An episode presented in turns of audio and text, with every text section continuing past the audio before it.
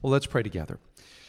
Father God, we come to you so grateful that we can, uh, saying what we just sung, that our hearts long for you. We were made to long for you. We were made to seek you as we are today. We know that, Lord. We were made to worship you as we have this morning. We were made for the fellowship of your family, of your people, which is what we've enjoyed today. Lord, we know that you drew us here by your Spirit, that none of us is here by coincidence or accident, but all of us by your providence have been drawn into this fellowship this day to offer this worship and to study this text and to give to you the commitment of our hearts and lives today. So now, Lord, we ask you to speak to us by the power of your Holy Spirit from your word into our hearts. Help us as our hearts long for you to experience you in a transforming way, even this day and these days. We pray in the name of Jesus our Lord. Amen. So I saw something in the news the other day that sparked my interest. It was a list of inventions that are no longer around, of innovations, of cultural uh, practices, of uh, ways of doing things that just aren't around anymore. And as I look around, a lot of you are going to have no idea what these next slides are about. That's called Blockbuster.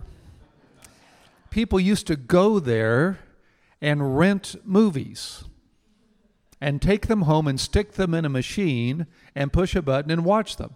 Isn't that a crazy idea? I mean, what a silly idea. Who would have thought of that, right? Remember those? Anybody old enough, yeah, to remember that? Anybody remember AOL? You've got mail. Uh, yeah, all well, all right. We could move on. What about a Sony Walkman? Oh yeah, we were cutting edge, right? I mean, that was high tech stuff. And then, of course, we had these. You're wondering, are those ship's anchors? What are those? Those are VHS tapes. Those were cutting edge back in the day. That's a slap bracelet. Thought about that lately or in decades, maybe? What about an Atari on which you could play Space Invaders? Oh, yeah. I mean, that's good stuff, right? And 50 years ago, uh, who would have thought of any of that? Well, when I read the article and thought about all these innovations that aren't innovations anymore, I thought about all the ways our culture has changed over that same period of time. Won't go into details, have a lot of kids here today, but you know what I'm talking about. I mean, from 50 years ago and legalizing abortion to same sex marriage and LGBTQ issues and all the things we're thinking about with euthanasia these days and just where the culture's changed in the last 50 years. Would you agree that the greatest need in America today is for awakening, for spiritual revival? Maybe you've been following what's been going on the last week and a half in Asbury University in the uh, central part of Kentucky. A week ago, Thursday, at the conclusion of their regular chapel service at this small evangelical school, 1,600 students, a call was issued for repentance.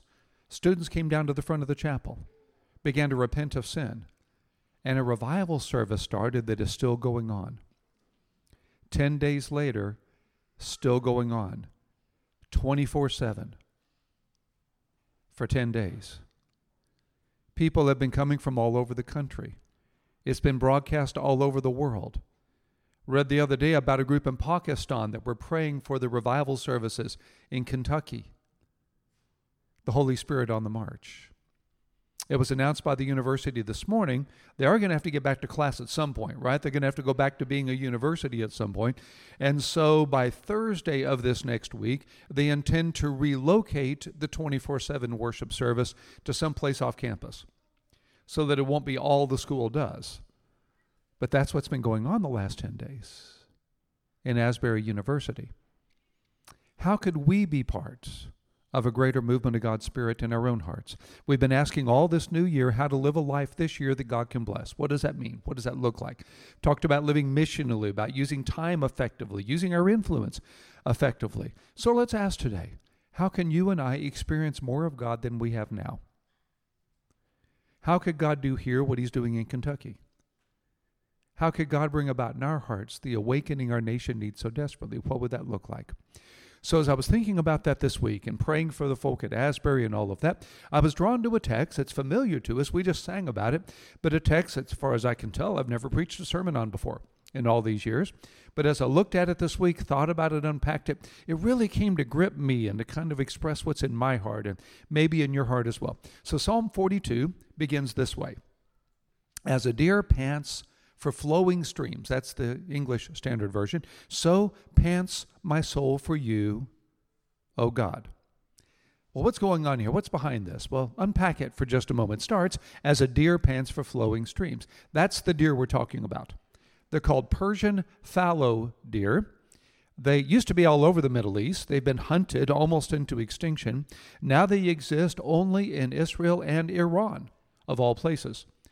When you go to Israel, you see them. We see them on the crags. We see they're good mountain climbers. We see them out in the Judean wilderness, as well as up into the Galilee as well. That's the kind of deer we're talking about. The area where the psalmist is speaking is the Judean wilderness that looks like that. It is a desert. It gets to 120 degrees in the summer. I was up on Masada one summer in June and they were passing out salt pills because it was getting so hot up there. In the summer, these deer, these Persian fallow deer, drink four to five quarts of water a day to survive. They're terrified of still water because it can be very dangerous, and they know that. What they're looking for is streams of water, which, as you can imagine, are hard to find in the desert, but they're there. There's one. That's a spring fed stream in the Judean wilderness. They are there in the wilderness, and the deer know where they are, and so they long for them. They pant for them. The Hebrew says they search passionately for them. That's a description of what it's like to be a deer in the wilderness 3,000 years ago and today as well. In the exact same way the psalmist says, so pants, it's the same Hebrew word, so longs, so passionately yearns my soul, my nephesh, the essence of me for you, O God. Well, that prayer, that statement became such a powerful image in ancient Israel that it eventually got put on coins and on seals. There's a seal with a deer on it that goes back to the 8th or 9th century before Christ, discovered by archaeologists. This idea of a deer panting after God became a, an image, a metaphor for what our souls are made to long for today. Well, the psalmist repeats the point. He says it again My soul thirsts for God, for the living God. And he asks, When can I come and appear before God? In Hebrew literature, emphasis was through repetition. We would say holy, holy, or holiest. They say holy, holy, holy to get to the same point. Re- repetition was how they emphasized. So to say it again the second time is to emphasize the point. Well, now, why is this in the Bible? This isn't just a psalmist speaking for himself. This isn't a one off that he happened to write down in a diary someplace. Every word in the Bible is there for your sake. Not just for their sake, but for your sake. For the sake of those that would read Scripture across all, in this case, 3,000 years after that prayer was written. It was written because it describes us when he says, When shall I come and appear before God? The Hebrew says, When shall I come and see the face of God? Face of God. Reminds us of that famous text so often applied to revival. If my people called by my name humble themselves and pray and seek my face and turn from their wicked ways, then I hear from heaven and forgive their sin and heal their land. To seek your face is to seek intimacy with you. If you're at a certain distance, I can't see your face anymore, right? I can see all of your faces here, but if we were a big enough room, you get far enough away, I couldn't see your face. So if I wanted to seek your face, I'd have to get close to you to see your face. Seek my face. The psalmist says, When can I seek the face of God? Well, that's in Scripture because that's our prayer, whether we know it or not whether we can put words to it or not. St. Augustine said of God, You have made us for yourself, O God, and our heart is restless until it rests in you. You may have heard the phrase over the years attributed to Pascal that there's a God shaped emptiness in each of us, like a missing piece of the jigsaw puzzle. Well, that's not precisely what Pascal said. Here's what he said. There was once in man a true happiness, of which all that now remains is the empty print and trace.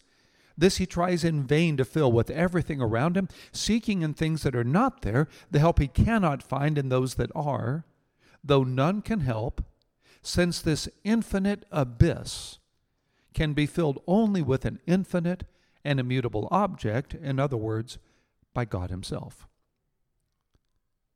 Infinite abyss, filled only with an infinite and immutable object. Mentioned two weeks ago, C.S. Lewis's Mere Christianity. Gave you the notice then, you're going to have to read it sometime. If you don't read it in this life, you'll have to read it in heaven. Big stack of them in every language. They're right inside the pearly gates. As soon as you get in, you're going to have to be, if you, haven't read it, you're going to have to sit down and read it, so you may as well get it over with. Next to the Bible, it's meant more to me than any other single book. I'm just so grateful for his insights. Well, at one point in Mere Christianity, C.S. Lewis makes the point better than I can. He says, God made us, invented us as a man invents an engine. A car is made to run on petrol, that's English for gasoline, made to run on gasoline, and it would not run properly on anything else. Now, God designed the human machine to run on Himself. He Himself is the fuel our spirits were designed to burn, or the food our spirits were designed to feed on. There is no other. That is why it is just no good asking God to make us happy on our own way, in our own way, without bothering about religion. God cannot give us a happiness and peace apart from Himself because it is not there. Your heart pants for God. You were made that way. You were created that way for intimacy with your Creator. Psalmist speaks for us all. So then, on practical terms, what do we do about this? How do we appear before God? How do we seek God's face? Let me offer three very simple practical life principles early in this new year. The first is to admit that you need more of God than you have. To admit that the psalmist is right, that Lewis is right, that your engine is made to run on God and won't run properly on anything else. Now, I have to say that because our secular culture doesn't agree with anything you've heard today. Our secular culture is convinced that materialism is the measure of all things that the more stuff you have, the more successful you are, right? We measure success by popularity and performance and by possessions and by perfectionism and by all the stuff we can do and we can own and all the ways we can impress other people. That's how our culture measures us. It's therefore how we typically measure ourselves. And we don't need God for all of that. We work hard, we get up early, we stay up late, we try hard, we work hard. We can do that. We don't need more of God than we have, we think. I mean, the culture would, on some level, kind of commend you for the hobby of going to chapel today, right? I've often told you in our culture, God's a hobby. God's like playing golf. Fine if you want to play, but don't tell me I have to. It's what you do on your free time. It's what you do when you have some time left over. But you don't live on it unless you're a professional, I guess. It's not what you do for a living, it's just what you do with your spare time. If you buy that lie, you will go the rest of your life spiritually hungry and impoverished. If you won't agree with me that you need more of God than you already have today, you may have all the God you want, you don't have all the God you need. Now, the reason I say this is because this applies to every decision in life we make, right? You're not going to eat a meal unless you're hungry. Well, I guess you might just because it really tastes good, but typically we eat stuff when we get hungry for stuff. We typically open presents because we want what's inside. Pretty much everything we do is motivated by a belief we need what we're therefore going to do. If you don't really believe you need more of God than you have, you won't do anything about today's message. You'll have come to chapel, seen some friends, hopefully had a good time, go on about your day, finished your round of golf, and go on about your week. Unless you'll agree and admit that you need more of God than you have. So remember what He did for you.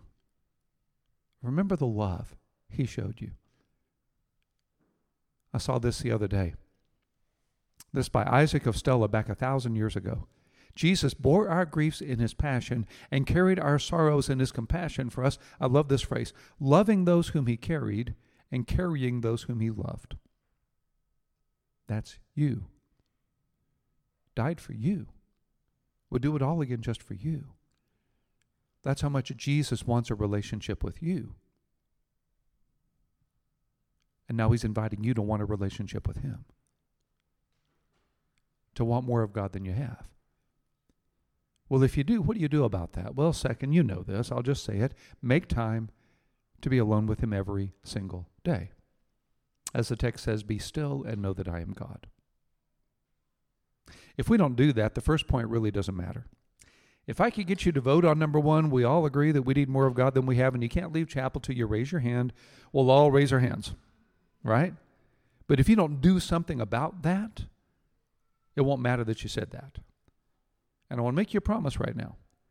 The enemy wants desperately, if you vote for one, not to vote for two. He doesn't care if in chapel on Sunday morning we all agree we're deers panting for water, we're hearts longing for God, we're made for a more intimate relationship with God than we have. He doesn't really care if we say that, as long as we don't do anything about it.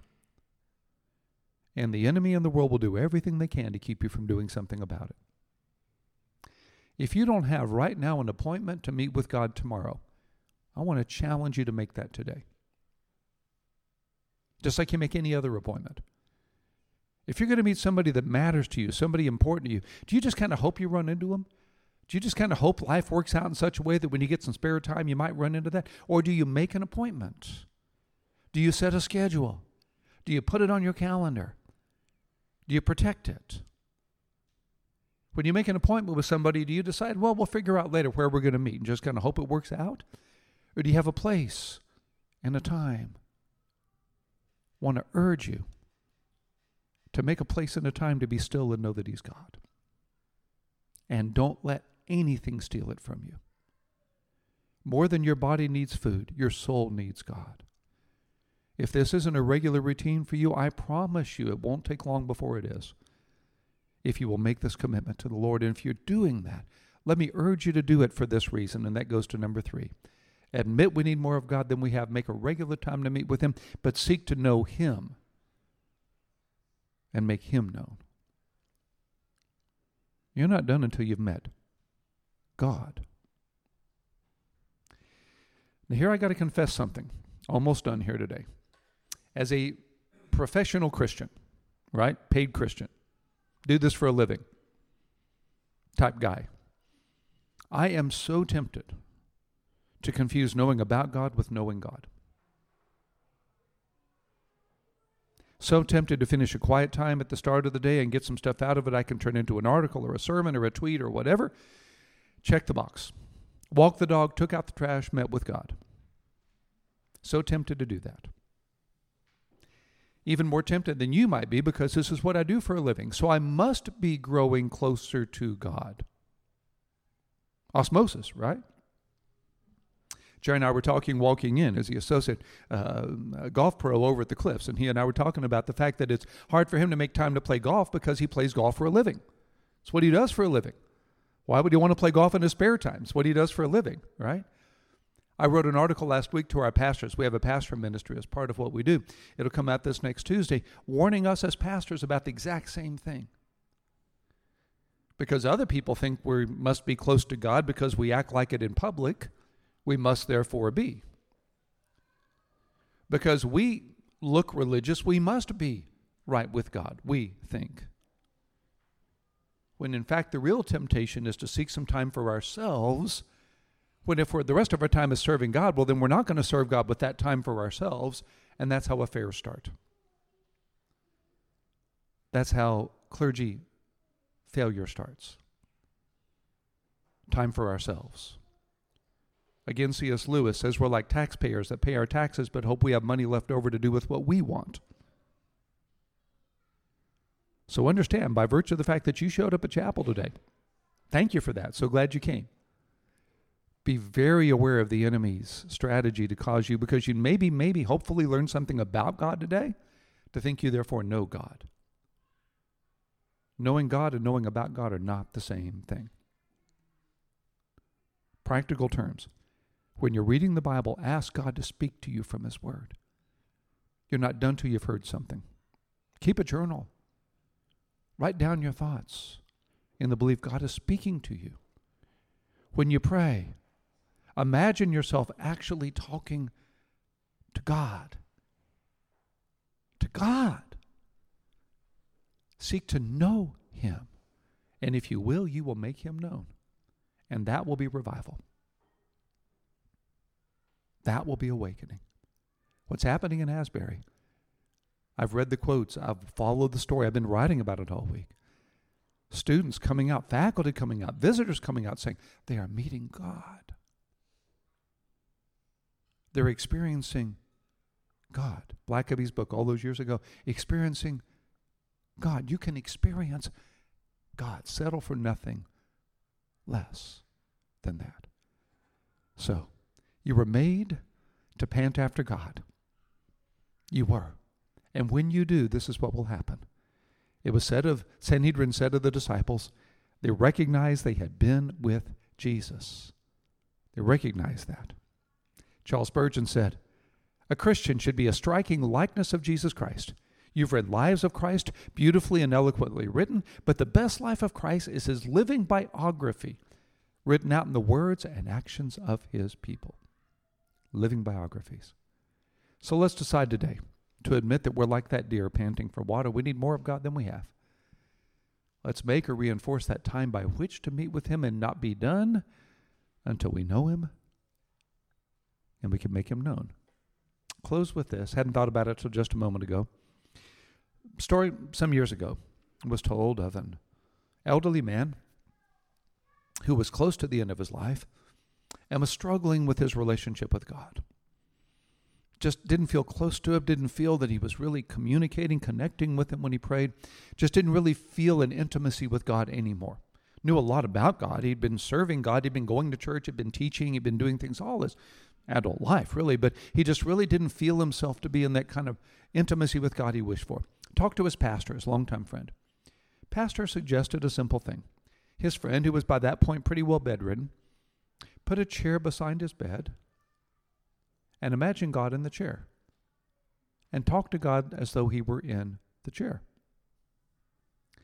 And his friend reported back, as they talked about this, that that was a great help to him across the days and weeks to come. To imagine God in the chair, speak to him just in the chair, knowing God like that. Then came the call one afternoon. The pastor's elderly friend's daughter that her father had just passed into heaven. And she told the pastor, There's something I don't understand. I checked on him and he seemed okay. I came back a few moments later and he was gone. But here's what I don't understand his hand was in the chair.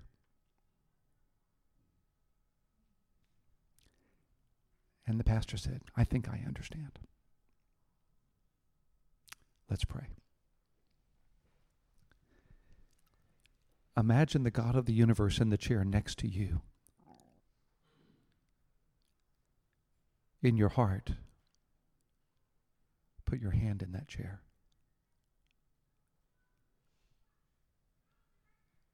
Tell God you want to know Him more than you've ever known Him before. Would you tell Him that right now?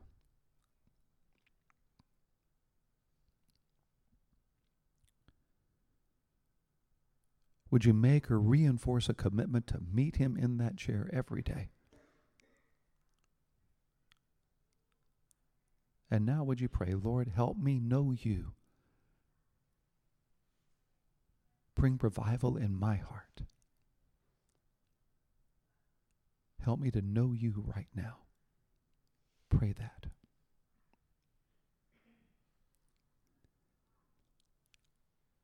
Father God, I thank you for all the ways you answer all these prayers in Kentucky and around the world. For those who are seeking your face today, may we be among them. I ask in the name of the one who came to seek us, to seek and save that which was lost, even Jesus our Lord. Amen. Amen. God bless. Have a great day.